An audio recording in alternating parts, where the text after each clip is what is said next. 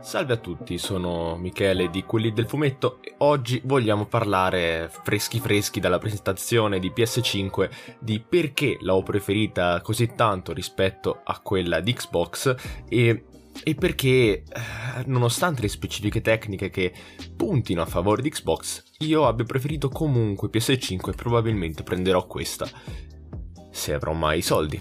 Iscrivetevi al canale per supportarci magari. Grazie. State ascoltando Quelli del Fumetto, il podcast, dove si parlerà di news, cinema, serie tv e tanto altro. Ebbene, nella presentazione di, di Sony abbiamo avuto tantissime, tantissimo materiale in un ritmo sfrenato. E veramente eh, non era minimamente paragonabile a quello che ha fatto vedere Xbox, ovvero yeah, è uscita la mattina senza quasi nessun hype la, la foto della console mesi fa tutti l'hanno presa per il culo perché era un frigo e poi hanno fatto qualche trailer di annuncio vario con, devo dire, delle bombe interessanti ma con una presentazione con un ritmo scadente e che non dava nessuna personalità alla console. Faceva vedere dei titoli interessanti, esattamente quello che potrebbe fare eh, una casa di distribuzione con i suoi giochi per un PC, niente di diverso. E invece Sony ha fatto diverso.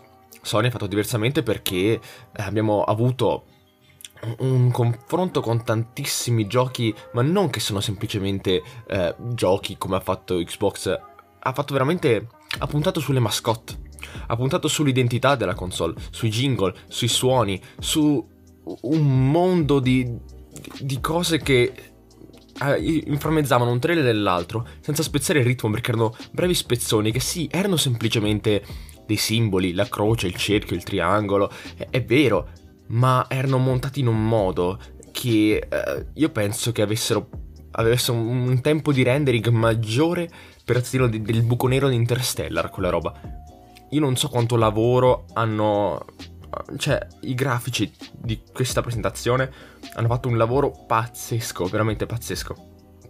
E, e appunto non gli si può dire niente perché eh, non, dopo tutti quegli annunci, dopo che hanno eh, annunciato giochi come eh, Oddworld, eh, il nuovo Horizon, eh, il nuovo Spider-Man, il nuovo Gran Turismo, che per dire non è un gioco che mi interessa particolarmente, ma fondano l'identità della Sony. Il nuovo Ratchet Clank, finalmente, cioè non hanno presentato come in PS4 fecero NAC 3, hanno fatto, hanno fatto uscire proprio le bombe che ricordano la mascotte e questo è molto importante per il discorso.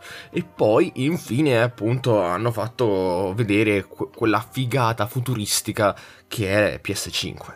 Che è una figata. Cioè, noi quando siamo usciti dalla presentazione Xbox abbiamo detto, uh, un frigo. Quando siamo usciti da qui abbiamo detto, il futuro. Il futuro, questa è la next gen.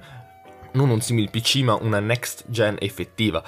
E questo è molto importante. Infatti, infatti Infatti, come diceva Lore, il mio collega di quelli del fumetto, io non dico che è futuro perché è bella, dico che è futuro perché si rifà a tutte le citazioni del pop futuristico e che non sono più nel futuro ma adesso sono un presente. E, e, poi Sony ha dato la macchina volante a chi pensava negli anni 90 che nel 2020 le auto potessero volare. E, e qui è strano, devo dire che Lorenzo ha fatto un commento figo, strano.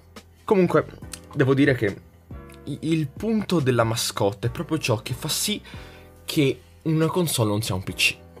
O meglio, è vero che i PC e l'Xbox hanno una prestazione maggiore. È ovvio. Eh, cioè, o meglio, è ovvio.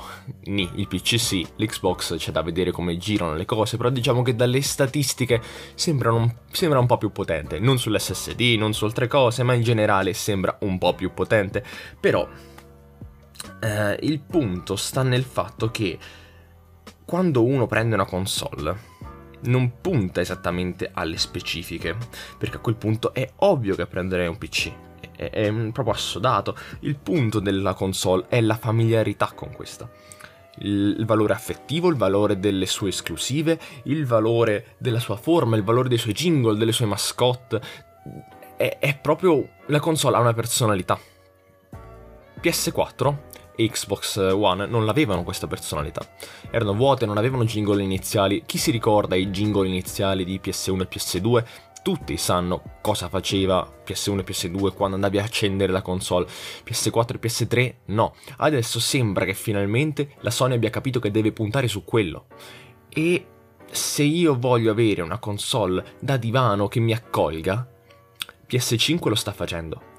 PS5 lo sta facendo, ha riportato Little Big Planet, ha riportato tutti quei giochi, Resident Evil 8 subito così all'annuncio.